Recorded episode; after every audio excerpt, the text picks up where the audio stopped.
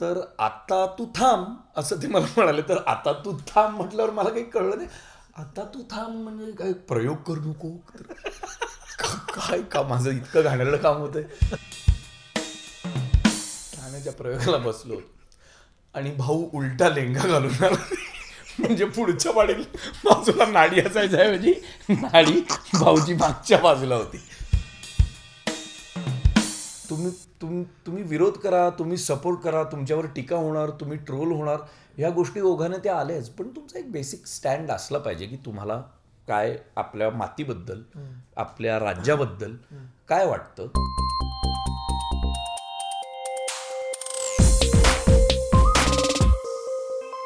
नमस्कार मित्रमणे पॉडकास्टमध्ये मी तुम्हा सगळ्यांचं स्वागत करतो. फार वेळ घेत नाही आपल्यासोबत आहे प्रियदर्शन जाधव. दर्शन मी तुझं खूप खूप मनापासून स्वागत करतो. धन्यवाद. आणि अर्थात हे पॉडकास्ट हा प्रकार नवीन आहे सगळ्यांना. हो. अनेक कलाकारांशी बोलतो तेव्हा त्यांचं हे पहिलंच पॉडकास्ट आहे असं मला कळतं. तू यापूर्वी कधी पॉडकास्ट केलेस का? किंवा कोणाचं ऐकलेस का? मी ऐकलंय पण माझं स्वतःचं हे पहिलं पॉडकास्ट आहे. दर्शनला जेव्हा मी मेसेज केला की दर्शन पुण्यात आहेस तर आपण पॉडकास्ट करूया का तुझं? तर त्यानं मला असं मेसेज पाठवलं की असा असं असं मेसेज कोणी करत नाही. अरे ते काय होतं? नाही म्हणजे मी टाईप केला अरे असा मेसेज कोणी करत नाही. पण मला नंतर असं जाणवलं की अरे असं कसं तुम्हाला विचारू शकतोस डायरेक्ट फोन करून? असा तुला सूर लागू नये म्हणून मी तुला रेकॉर्डेड व्हिडिओ पाठवला की माझं कोणी मला कोणी पॉडकास्टबद्दल विचारत नाही. असं मला तुला कन्वे करायचं होतं की हा माझा पहिलाच पॉडकास्ट आहे. दर्शनशी बोलण्यामागची कारणं दोन आहेत. एक तर त्याचं नाटक आहे हसता हसवता नावाचं जे आत्ता त्याचे प्रयोग चालू आहेत. हा एक भाग. दुसरी गोष्ट तो कोल्हापूरचा आहे आमच्या. त्यामुळे ती आपोआप एक नाळ जोडली जाते. बरोबर. आणि त्याच्याकडे खूप बोलण्यासारखं असतं कारण तो एक कलाकार आहे लेखक आहे दिग्दर्शक आहे. सर्व अंगांनी तो समृद्ध झालेला आहे इतक्या वर्षांमध्ये. त्यामुळे तुझ्याकडे बोलण्यासारखं खूप आहे असं माझं मत आहे. आणि ते तू सार्थ ठरवशील ती खात्री. सुरुवात करूया. आता तू नाटकानिमित्तानं पुण्यामध्ये आलायस. तर बेसिक हे नाटक काय आहे आणि हे तू का स्वीकारलंस? अभिराम भडकमकरने जेव्हा हे नाटक वाचलं तेव्हा मला इंटरेस्टिंग भाग त्यातला सगळ्यात इंटरेस्टिंग भाग असा वाटला की ते एकतर ते कंटेम्पररी आहे ते आजचं नाटक आहे. त्यात गंमत अशी आहे की आपण नॉर्मली म्हणजे अशी असं त्रिकूट बघतो की एक नवरा आणि दोन बायका असतात. किंवा एक बायको असते एक गर्लफ्रेंड असते. किंवा दोन बायका असतात दोन त्याच्या मॅरिड वाईफ्स असतात. किंवा असं फार्सिकल नाटक आपण बघतो. किंवा असं फार्सिकल सिनेमे आपण आहेत विनोदी सिनेमे आपण पाहिलेत. एका नवऱ्याची दोन प्रकरणं. करेक्ट गंभीर सिनेमे सुद्धा आहेत त्याच्यावर. पण इथे एक बायको आणि दोन नवरे आहेत. ओके आणि गमतीचा भाग असा आहे की हे केवळ विनोदापुरतं राहत नाही अभिरामचं. तो खूप मोठी थिअरी मांडतो त्याच्यात की एखाद्या डॉमिनेट एखादा नवरा डॉमिनेटिंग असेल तर त्या डॉमिनेटिंग नवऱ्याकडून ती तिच्या वेगळ्या अपेक्षासुद्धा असू शकतात. आणि एखादा अतिशय मृदू आणि सॉफ्ट नवरा असेल तर त्याच्याकडनं सुद्धा ती डॉमिनेटिंग गोष्टी एक्सपेक्ट करेल आणि असे पुरुष त्या स्त्रीच्या आयुष्यात येत राहणार. ती मॅरिड असो अनमॅरिड असो किंवा कोणी असो. सो पुरुषांनी विशेषतः स्त्रियांकडे बघण्याचा जो मॅनली दृष्टिकोन आहे असा एक पुरुषी दृष्टिकोन आहे तो चष्मा आता थोडासा काढून ठेवायची गरज आहे. हे सगळं हसत खेळतच होतं. आज आज ती आजही ती गरज आहे असं वाटतं हो वाटतं ना. वाटतं ना. म्हणजे आपण आपण खूप अर्बन एरियात राहतो. आपण खूप शहरी भागात राहतो. पण गमतीचा भाग आहे या नाटकाला स्त्रियांचा जबरदस्त रिस्पॉन्स मिळतो. जेव्हा स्त्री ती बाजू जेव्हा येते समोर आणि स्त्रीची बाजू जेव्हा येते आणि जेव्हा दोन्ही नवऱ्यांचा एका अर्थी थोडासा पचका होऊ लागतो तेव्हा त्यांचा स्टँड स्त्रियांचा हसण्यातून किंवा त्यांच्या एकंदरीत रिॲक्शनमधनं लक्षात येतो. आणि गमतीचा भाग मला सगळ्यात मजेदार गोष्ट ही वाटली की मला असं वाटलं हे फक्त शहरी नाटक आहे. पण आम्ही आत्ता मध्यंतरी खूप ऑड गावांमध्ये प्रयोग करून आलेलो आहोत किंवा आम्ही बाहेर दौरे केलेले आहेत. तर शिक्षित आणि अशिक्षित असं काही राहिलेलं नाही. आहे अशिक्षित बायकांना सुद्धा ते पटतं. कारण खूप इंटरेस्टिंग वाक्य सुद्धा आहेत ना. म्हणजे सोशल मीडियामुळे असेल का? सोशल सोशल मीडियामुळे असेल. आणि दुसरी गोष्ट मला मला अगदी मनापासून असं वाटतं की आपण फार अंडर रेटेड समजतो गावाकडच्या बायकांना. त्यांना की हे कितपत कळेल त्यांनाही कितपत झेपेल. खरं तर मला मला मी त्या हुशार असतात आणि त्या एकंदरीत सामाजिक किंवा त्याच्यावर भाष्य करता येत भाष्य नसेल, करता येत बोलता येत नसतं, नसेल. पण त्यांना ते कळतं. त्यांना तेवढी समज आहे असं माझं नेहमी मत आहे. या तू लेखक पण आहेस तू दिग्दर्शक पण आहेस आणि नट सुद्धा आहेस. या लॉकडाऊन नंतर काही बदल झालेला दिसतो का लोकांमध्ये? शंभर टक्के एक बदल जो मला जाणवलेला अनुभवलेला आणि पाहिलेला असा आपण त्याला समग्र म्हणू शकतो. गृहीत धरत नाहीत लोक. अं, काहीच गोष्ट काही गोष्टी ज्या ज्यापूर्वी गृहीत धरल्या जायच्या तशा गृहीत धरत नाही आहेत माझं वैयक्तिक माझ्यात वैयक्तिक झालेला बदल म्हणजे मी लॉकडाऊनच्या आधी बऱ्याचशा गोष्टी गृहीत धरायचो. जशा की? जसं मी मला असं वाटायचं की मी जे काम करतोय ते फोरफ्रंटला आहे माझ्या फॅमिली लाईफमध्ये माझ्या कौटुंबिक जीवनात. आणि ते आणि तेच महत्त्वाचं आहे असं मला वाटायचं. आणि जेव्हा मी दो दीड दोन वर्ष घरी होतो विशेषतः बायको मुलांबरोबर तेव्हा मला जाणवलं की एक सकाळचा चहा दुपारचं जेवण संध्याकाळचं जेवण काय ब्रेकफास्ट रात्रीचं जेवण याच्या व्य- व्यतिरिक्त घरातल्या सगळ्या काही गोष्टी सगळं आवरणं आणि हे सगळं हे भयंकर जिकरीचं आणि कॉन्स्टंट लेवलचं काम आहे आणि मला माझी बायको तर नोकरीही करते. माझी बायको अत्यंत मोठ्या पोस्टला आहे एका मोठ्या बँकेत. पण ती? माझी बायको? एच एस बी सी बँकमध्ये इन्व्हेस्टिगेशन जे असतं सगळ्या काय? एवढ्या मोठ्या पोस्टला आणि माझी बायको मी जेव्हा कफल्लक होतो तेव्हापासून माझी बायको नोकरी करत होती एच एस बी सीमध्ये त्या आणि मग तिने अनेक बँक्स बदलल्या आता ती पुन्हा एच एस बी सीला आहे. पण ह्याबरोबर ती तेही करत होती ना. म्हणजे माझ्या सकाळच्या चहाचंही बघत होती आणि मी दौऱ्यावर जाणार तर बॅग भरण्यापासून सगळी गोष्टी बघत होती. तर हा माझ्यात झालेला बदल आहे. मी फार कमी फोन करायचो आईवडिलांना. क करायचो इन द सेन्स माझ्याकडनं कमी व्हायचा कामाच्या व्यस्ततेत. पण लॉकडाऊन नंतर मला असं वाटतं मी ॲब्सल्युटली रोज त्यांना फोन करू लागलो वा हसता हसवता नाटकाचं नाव फार इंटरेस्टिंग आहे. म्हणजे कॉमेडी किंवा विनोदी अंगानं जाणार आहे. तर तू आता म्हणालास की खूप बदल झाले तुझ्यामध्ये. तर मला या नाटकाच्या निमित्तानं असं वाटतं की हसता हसवता अनेक गोष्टी घडत असतात. बरोबर. हसता हसवता तुमच्या तुम्हाला कोपरखळ्या मारल्या जातात. हसता हसवता चिमटे काढले जातात. हसता हसवता डोळ्यात पाणी येतं. हसता हसवता तुम्हाला हसण्यावर नेलं जातं. बरोबर. आता हे चारही प्रकार तुझ्या आयुष्यात घडलेत का? घडले आहेत सगळ्यांच्याच आयुष्यात घडतात. हसता हसवता कोणी कोपरखळी मारली असं आठवतं का तुला? हो मला अतिशय चांगली कोपरखळी म्हणजे काय? शांतीचं कार्ट नावाचं नाटक मी करत होतो भाऊ कदम आणि विशाखा बरोबर आणि त्याचे खूप प्रयोग चालले होते आणि अमेरिका दौरा होता. आणि चंद्रपूरच्या जंगलात ज्यांनी लिहिलं विक्रम वाटवे नावाचे लेखक ते अमेरिकेत आहेत. आणि ते नाटक पाहायला आले. अर्थातच विक्रम वाटवे आता वाटवेसारखा लेखक शांतीचं कार्ट बघणार तर मला असं वाटलं ते प्री ॲझ्युम करतील गोष्टी की हा विनोदी नाटक आहे. पण त्यांनी अतिशय ते मनापासून खूप एन्जॉय केलं मग त्यांच्या घरी पार्टी होती. आणि आम्ही सगळे जमलो. आणि पार्टीत मला म्हणाले ते तू काय घेणार? म्हटलं काय? तुम्ही द्याल ते मला काही विस्की ओके विस्की घेणार.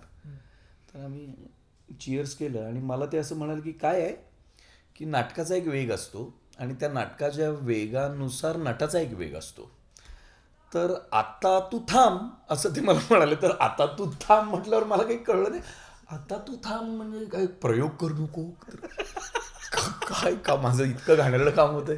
तर ते म्हणाले की काय होतंय की तू ते नाटक इतकं ते तुझं करून टाकलेस आणि तू इतकं ते घेऊन इतकं इतकं पुढे गेलायस ते की आता नाटकावर नट हवी होतोय.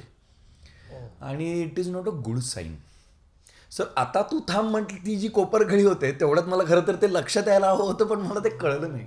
पण ते म्हणाले की आता प्रॉब्लेम ते म्हणाले व्यावसायिक रंगभूमीवर काम करताना मला जाणवलेला सगळ्यात मोठा प्रॉब्लेम की नाटकापेक्षा नट मोठा होऊ लागला की ते इंडिकेशन आहे की त्या नाटकाचा तो आता डाऊनफॉल आहे.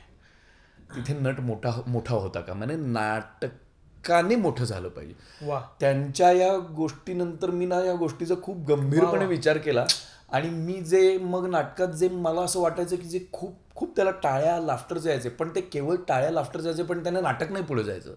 सो मी काही गोष्टी त्यातल्या अवॉइड केल्या आणि मला हे जाणवलं मला हे प्रयोग करताना जाणवलं की आपण ऑनेस्टीने आणि सेन प्रयोग करतोय आपण प्रामाणिक प्रयोग करतोय आपण तेवढंच ताकदीने करतोय.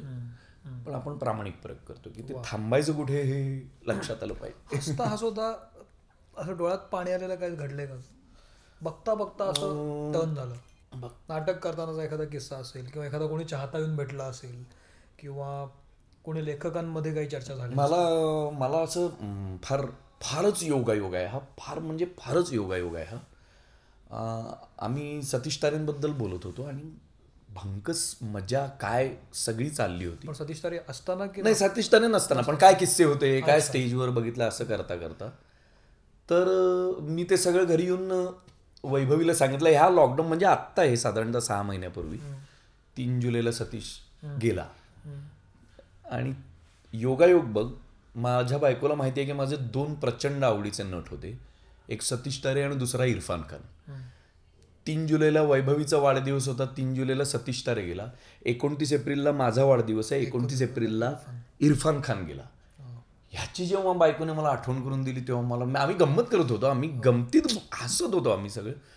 पण मला एकदम मला डोळ्यातच पाणी आलं की हा काय योगायोग आहे हे काय आहे म्हणजे माझ्या आयुष्यात की असं कसं होऊ शकतं? असं ते मला उगाच मी ते पर्सनल करून घेतलंय पण ते झालं बाबा त्यावेळेला. असं मला ते वाटलं की हे गम गमतीचा भाग सोडून भलतीकडेच गेला विषय तू तू ना खूप एकांकिकेतनं मोठा झालेला मुलगा आहेस. तू नाट नाटकं केलीस सिनेमे केलीस.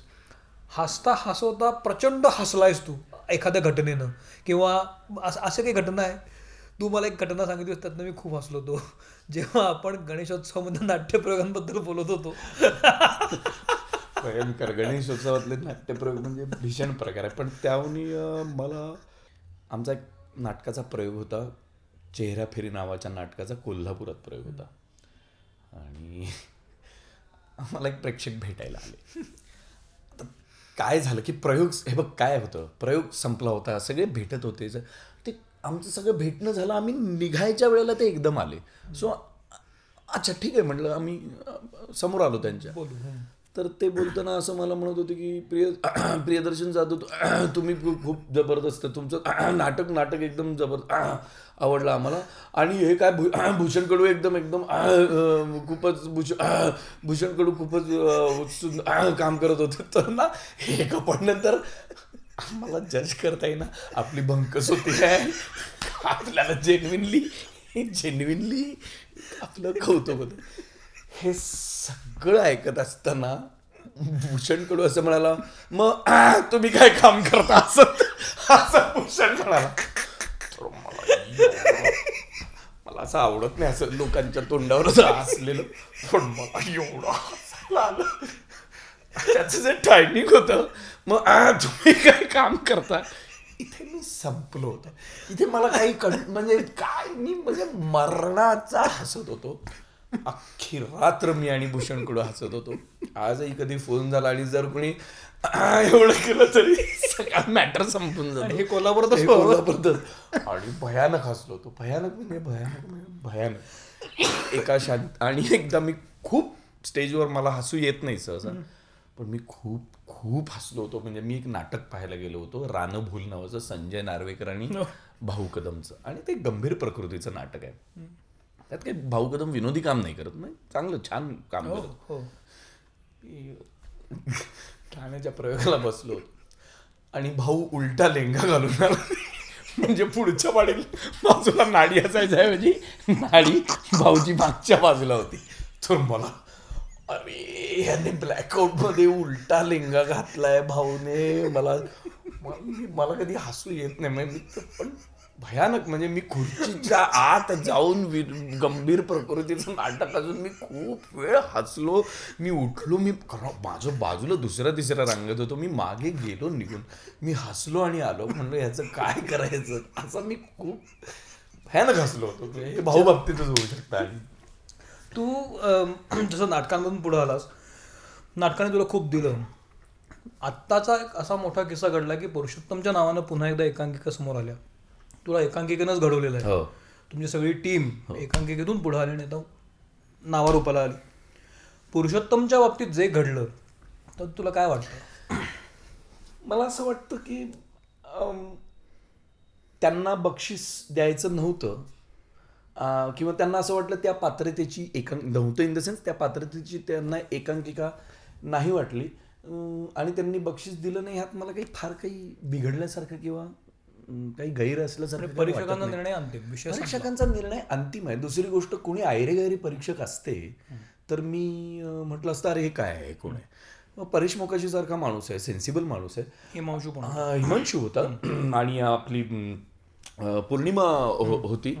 सो मला असं नेहमी वाटतं की आपण नको एम करायला बक्षिसांकडे. म्हणजे आता मी आंतर महाविद्यालयीन स्पर्धा करून दोन हजार दोनला दोन हजार तीनला मी शेवटची एकांकिका केली.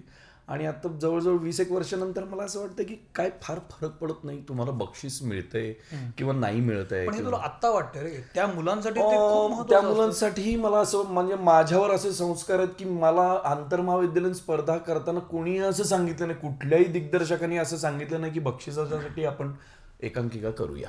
याचा पुढचा मुद्दा असा आहे तो दर्शन. आपण जेव्हा मुंबईत असतो होतो तेव्हा कॉलेजमधल्या एकांकिका बसवण्यासाठी तुझ्या कॉलेजमधल्या तू बसवल्यास. माझ्या कॉलेजमधल्या कोल्हापुरात मी बसवल्या. माझ्या मित्रांनी बसवल्या. पण मुंबईमध्ये प्रोफेशनल लोक हायर केले जातात. त्यांना पैसे दिले जातात. हो.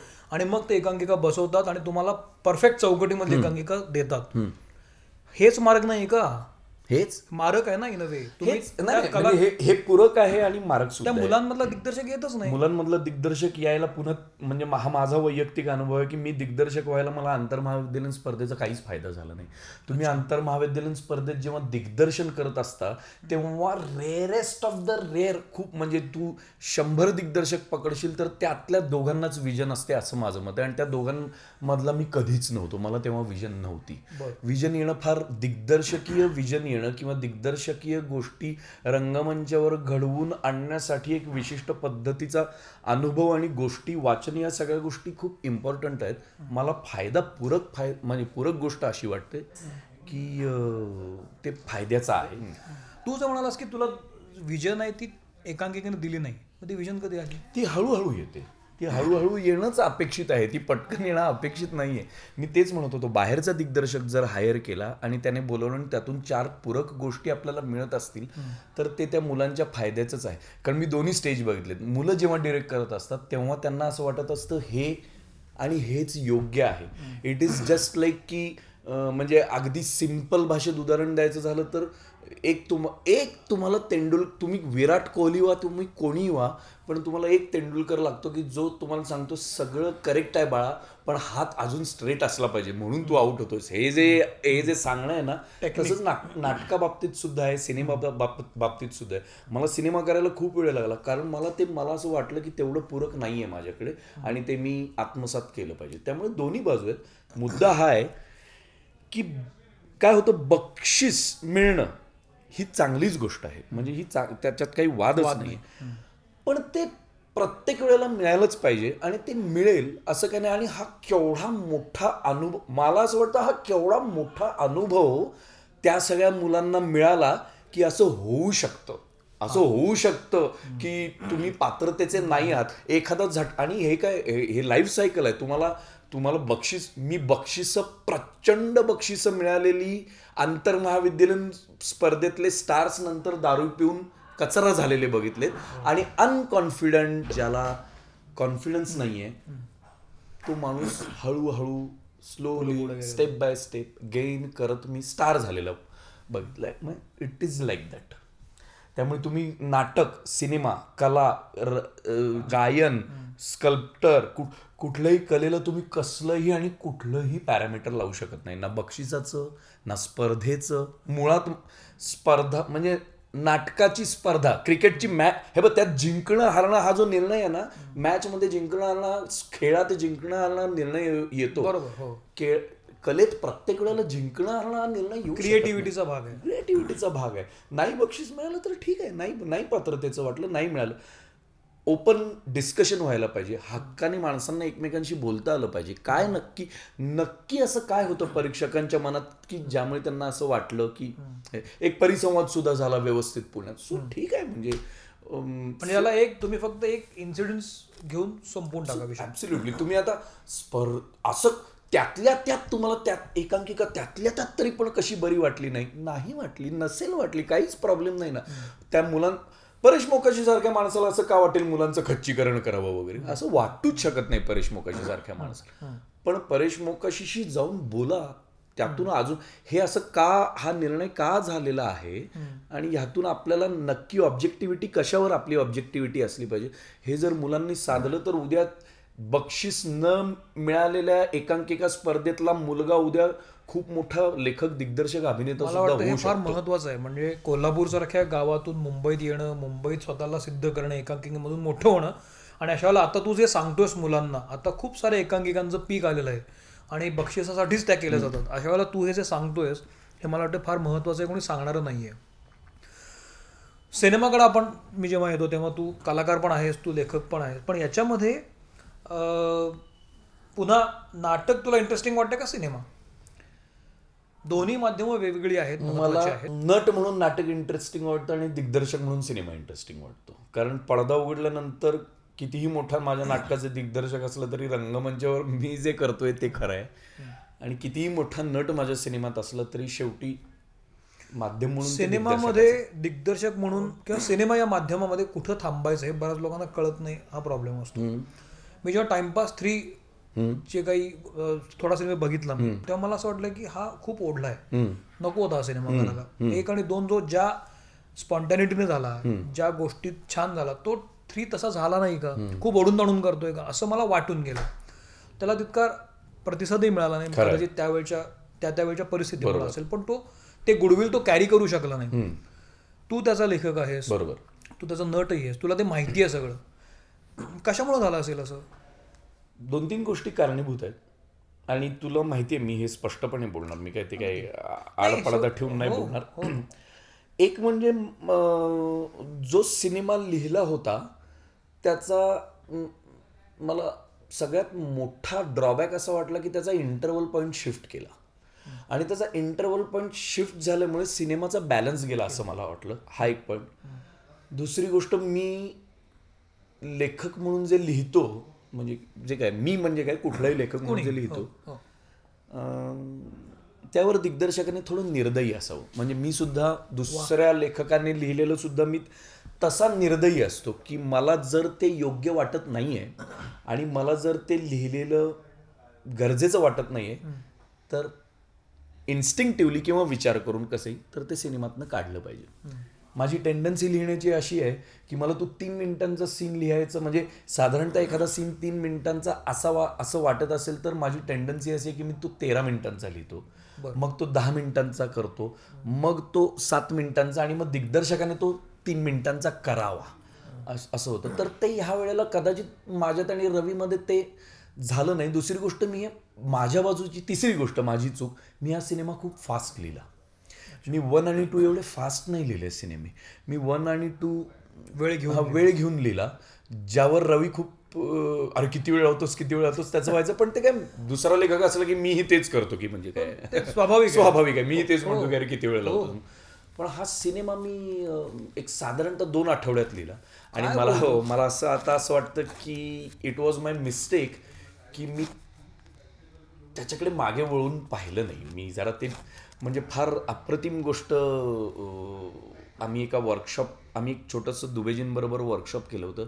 तर दुबेजी असं म्हण म्हणाले की ते जे लिहिलेलं आहे ना ते लिहा आणि जा फिरायला आणि कुठेतरी जा निघून जा कुठेतरी आयुष्यातून माझ्या आणि येऊ नका परत. आणि मग एक सहा महिन्यानंतर या आणि ते काढा आणि मग ते वाचा. मग तुम्हाला कळेल की सहा महिन्यांपूर्वी तुम्ही किती मूर्खपणाचा विचार करत होतात. हा सगळा विचार किती मूर्खपणाचा आणि ॲक्च्युली त्याचा फोकस काय असला पाहिजे. सो ते कपडा भिजवत ठेवल्यासारखा आहे तो गाळ निघून जावा लागतो. मग तुम्हाला ते साफ करून वाळवून इस्त्री करून मग तुम्हाला तो रिझल्ट मिळतो. तुम्ही तो धुतलं पटकन वाळवलं पटकन इस्त्री केलं आणि पटकन तयार केलं असं होत नाही. सो लेखक म्हणून मला तुझं कौतुक वाटतं हा माझ्यासाठी खूप मोठा धडा आहे म्हणजे की हे असं नाही करता कामा. मला कौतुक वाटतं कारण अशा पद्धतीनं स्वतःचा एक थर्ड आय स्वतःवर कोणी टाकत नाही. पण तू ज्या पद्धतीनं बोलतोयस ते फार महत्त्वाचं आहे मला वाटतं. आणि हे प्रत्येकानेच करायला पाहिजे. प्रत्येक सेक्टरमध्ये आलं आहे आता पुढच्या काळामध्ये तू कुठल्या वेगवेगळ्या बा- माध्यमांमध्ये दिसणार आहेस? काय काय करतोयस? तू खूप सारे सिनेमे करतोयस. तुझे पोस्ट इन्स्टा तुझ्या इन्स्टा पोस्ट हा वेगळा विषय आहे. याही याही मुलाखतीचा पार्ट टू पण करायचा आहे. आता तुला साडेनऊचं नाटक आहे. हरकत मी- पण इन्स्टा पोस्ट हाही वेगळा प्रकार आहे. पण यामध्ये मी बघितलं एक तू स्क्रिप्ट टाकली होती स्क्रीन प्ले डायलॉग तू आणि आणखी एक नाव होतं. काय काय करतोयस वेगळं वेगळं? मी एक इंटरेस्टिंग लव सुलभ नावाचा सिनेमा केला आहे हा एका गुजराती सिनेमाचा रिमेक आहे आणि तो उत्तम सिनेमा आहे. आणि पब्लिक टॉयलेटमध्ये काम करणाऱ्या दोन दोन मुलांची लव्ह स्टोरी आहे. सो पब्लिक टॉयलेट पब्लिक टॉयलेटवर टॉय काय अक्षय कुमारचा ज- सिनेमा आला त्याच्याशी ह्याचं काही घेणं देणं नाही आहे पण ही खूप हायरार्कीची किंवा समाजातल्या स्तरांची गोष्ट आहे की रिक्षावाला स्वतःला मोठा समजतो पब्लिक टॉयलेटवाल्यापेक्षा आणि त्या वर्ल्डमध्ये काय घडतं असं मी लव्ह स्लोप सारखा सिनेमा केलाय. मी एक जागोमोन प्यारे नावाचं माझं नाटक केलं होतं त्याच्यावर सिनेमा केलाय सिद्धार्थ जाधव बरोबर तो सिनेमा केलाय. मी एका हॉरर फिल्ममध्ये काम केलंय मी आत्ता त्याचं नाव डिस्क्लोज अनफॉर्च्युनेटली करू शकत नाही.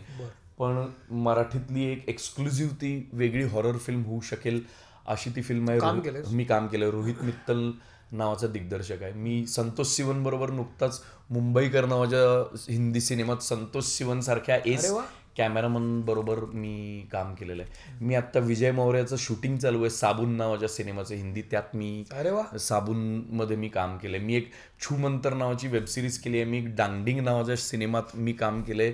मी आत्ता एक सिनेमा आत्ता जी पोस्ट पाहिलीस नीरज चिरवईकरने आणि मी मिळून लॉकडाऊनमध्ये एकदाही न भेटता लिहिलेला सिनेमा आहे. अरे वा. म्हणजे व्हॉट्सअपवर आम्ही किंवा गुगल डीवर बोलायचो आणि एक खूप मोठा स्टुडिओ त्या सिनेमाला बॅकिंग करतोय आणि एक नरेन कुमार नावाचे प्रोड्युसर आहेत जे Jolly L L B one आणि Jolly L L B two आणि सोनू के टी टू की स्वीटीचे प्रोड्युसर आहेत अरे वा. ते तो सिनेमा प्रोड्यूस करतायत. आणि मला असं वाटतं माझा सगळ्यात तसा बघायला गेलं तर बजेट वाईज स्केल वाईज सुद्धा सगळ्यात मोठा सिनेमा आहे. त्यात परत मी टाइमपास थ्री त्या दरम्यान लिहिला. त्यामुळं त्यामुळे सिनेमा सगळे लेवलवर खिसे भरलेले. नाही नाही खिसे भरण्याचा प्रश्न नाही. अरे कामात तू दिसतोय तुला किती फाटलेला आहे. तू इथे आहे याचा फोटो टाकू शकतो अनफॉर्च्युनेटली आता कुठे टाकायचा? पण मला मला म्हणून मी तुला म्हटलं की मला सिनेमा माध्यमाकडे येण्याचा माझा कल होता पण आणि मी तो वेळ घेऊन केलेला. आणि मला असं वाटतं मी ते राईट ट्रॅकला आहे. फक्त हातात असलेल्या स्क्रिप्ट अजून बेटर करण्याच्या मागे मी. इन्स्टावरच्या पोस्ट एक भारी असतात. म्हणजे ते जे काही तू वेगवेगळे फलक टाकतोस तो एक वेगळा म्हणजे तुझं आता वैशिष्ट्य झालेलं आहे. तुझ्या बायोडाटामध्ये तू ऍड करू शकतोस इतकं ते वेगळं झालंय. तरी काय हे कुठनं आलंय? परवा तर मी खूप हसलोय श्रीखंड आणि आबर आब्रखंड.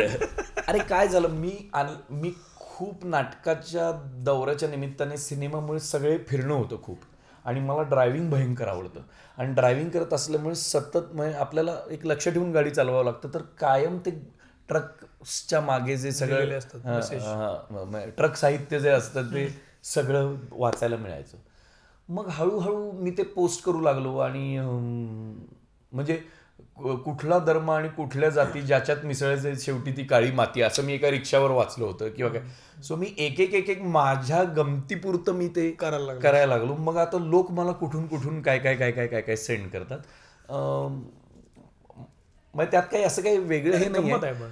पण हे हा म्हणजे मी आता तुला सांगतो मी असंच एक रिक्षाचा वरचा एक फोटो काढला होता. खरी असावी पण परी नसावी. अशी अशी त्याच्यावर त्याने तर चिनार महेशने मला त्याच्यावर गाणं तयार करून दिलं एक. की अरे ही हुकलाईन छान आहे. खरी असावी परी नसावी पण खरी असावी. परी परी नसावी. पण खरी असावी. तर ते म्हणाले की हुकलाईन छान आहे आणि त्यांनी मला एक रोमॅन्टिक गाणं तयार करून दिलं आणि ते म्हणाले पुढे मागे जेव्हा कधी तू काय तुला असं वाटेल एखाद्या सिनेमात सिच्युएशन तर तू हे वापर. वापर गाणं. असं ते दर्शन आपण आता या शेवटच्या टप्प्याकडे आलो पण याचा दुसरा भागही आपण करूया. कारण तुझ्याकडे बोलण्यासारखं खूप आहे आणि मला विचारण्यासारखं पण खूप आहे. शेवटचा टप्पा असा. तू सोशल मीडियावर पण व्यक्त होत असतोस आणि तुझी भूमिका मांडत असतोस. तर जेव्हा तू फक्त कलाकार असतोस इंडिव्हिज्युअली तेव्हा काय फार कोणी काय बोलत नसतं पण जेव्हा केव्हा आपण कुठल्या पक्षाचा झेंडा घेतो तेव्हा खूप टीका होते आपल्यावर. खूप फुलं पण पडतात आपल्याला डिपेंड्स दोन्ही बाजू असतात. तुला विशिष्ट राजकीय पक्षाचा आधार घ्यावा असा का वाटला? प्रत्येकाला आप- एक स्वतःची बाजू मांडण्याचा हक्क आहे म्हणून. दुसरी गोष्ट तुमचं राजकीय मत हे महत्त्वाचं असलं पाहिजे. तुम्ही तरुण असाल म्हातारे असाल तुम्हाला राजकारणात असं म्हणून चालणार नाही की तुम्हाला राजकारणात रस नाही किंवा तुम्हाला राजकारणाबाबतीत काही माहिती नाही.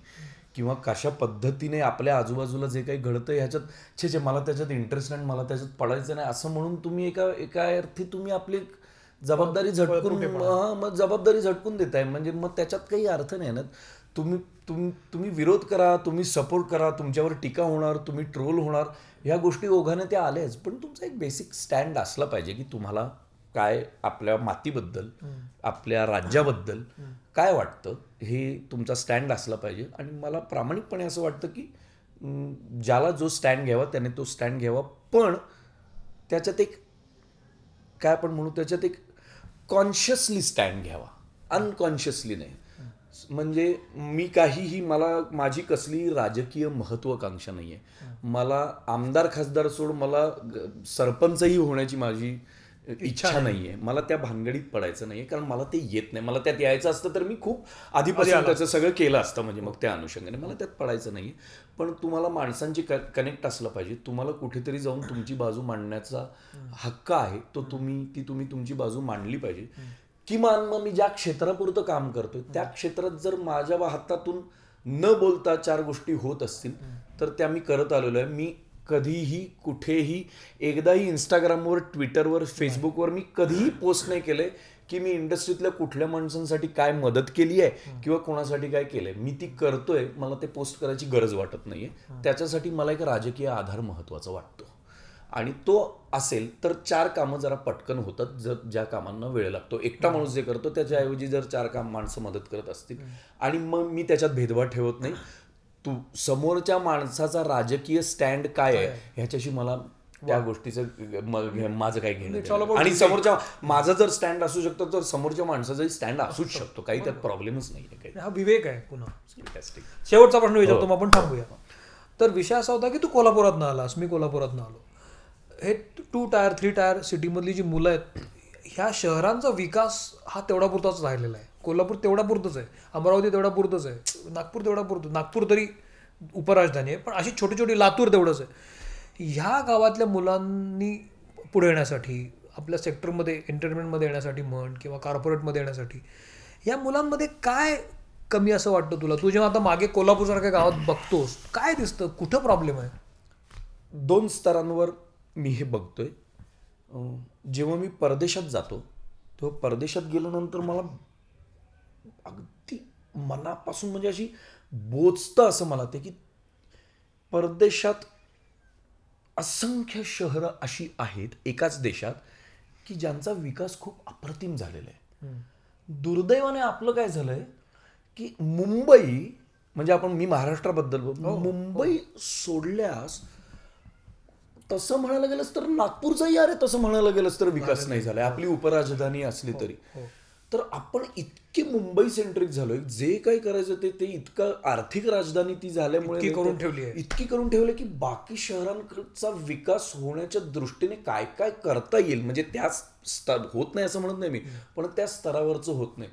ह्यामुळे तू फक्त माझ्या क्षेत्राचं नाही तू कुठल्याही क्षेत्रात जा. तू अगदी बिझनेसमध्ये ये स्मॉल स्केल इंडस्ट्रीजमध्ये एम आय डी सी सारख्या इंडस्ट्रीमध्ये किंवा काय तिथून सगळं डेव्हलप करायचं तिथून ते जगापर्यंत पोचवायचं आणि त्या स्तरापर्यंत यायचं ह्याच्यात वेळ खूप जातो असं मला वाटतं. खूप वेळ जातो. जमे दुसरा स्तर मी असा बघतोय जो पॉझिटिव्ह बाजू आता मी अशी बघतोय की जसं आपल्याला ओरडलं जातं की काय ही मुलं सतत मोबाईलमध्ये असतात अख्खी जनरेशन मोबाईलमध्ये डोकं खुपसून बसलेली आहे व्हर्च्युअल वर्ल्डमध्ये सगळे जगतात. पण त्याचा एक वेगळा फायदा असा आहे की त्या वर्ल्डने ह्या मुलांना आता कंप्लीट एक कंप्लीट जग ओपन करून टाकलेलं. आहे आता आता या मुलांकडे कंप्लेंट करण्यासारखं खरं तर काही नसलं पाहिजे. प्लॅटफॉर्म तुमच्या हातात आहे. सगळा सोशल मीडिया तुमच्या हातात आहे. त्याचा चांगला वापर करता आला पाहिजे. पण तरीही छोटी गोष्ट आहे. माझी अशी मनापासून कधीपासूनची मला ती कधी ना कधी पूर्ण करायची की मला कोल्हापुरात जाऊन सहा महिन्याचं किंवा एक वर्षाचं नाटकाचं वर्कशॉप घ्यायचे किंवा सिनेमाचं वर्कशॉप घ्यायचे. असं कुणीतरी केलं पाहिजे छोट्या छोट्या शहरांमध्ये. जसं नाश नाशिक असेल तर प्राजक्त देशमुखने तिकडे केलं पाहिजे. मी आणि ऋषिकेश असू तर आम्ही कोल्हापुरात केलं पाहिजे. आणि ह्या सगळ्या मुलांना की मा आपलं मी मा- फक्त माझ्या क्षेत्राबद्दल बोलतोय की किंवा यांचं जे ग्रुमिंग आहे ना त्या ग्रुमिंगला एक थोडासा म्हणजे एक बारीकसा पुश देण्याची गरज आहे. कारण मला असं असं माझं मतच नाहीये की कोणी टॅलेंटेड नाहीये. आज कुठलं टॅलेंट व्हायरल होईल आणि ते टॅलेंट जगात काय धुमाकूळ घालेल हे इथे तू बसून काहीही सांगू शकत नाही हे. काही सांगू शकत नाही पण जेव्हा तुम्ही कलेकडे येता म्हणजे विशेषतः कलेकडे येता तेव्हा तिचा जो आवाक आहे आणि त्यासाठी लागणारा जो संयम आहे ना त्या संयमाची गरज आहे असं असं मला वाटतंय. त्या संयमाची गरज आहे की ते असं सहजासहजी त्यांच्या हातात येणार नाही पण ते येणार. पण थोडं धरून ठेवावं लागणार. संयमाची गरज आहे. मला वाटतं या पॉडकास्टमधनं घेण्यासारखं खूप आहे आणि हे प्रत्येकानं घ्यावं. आणि हाच त्याचा उद्देश आहे. दर्शन तू पॉडकास्टमध्ये आलास मित्रमणीच्या आणि खूप छान बोललास. तुझे मनस्वी आभार. मला अशी खात्री आहे की तुलाही मजा आली असेल. पॉडकास्ट करताना. Thank you very much Darshan. Thank you thank you so much मित्रमणे पॉडकास्टमध्ये आपण इथं थांबूया. आपलं podcast Google Google podcast Apple podcast Gaana Spotify अँकर ॲमेझॉन म्युझिक या सगळ्या प्लॅटफॉर्मवर उपलब्ध आहे. तुम्ही सर्च करा आणि जरूर ऐका. कसं वाटतं मला सांगा. इथं मी थांबतो. Thank you very much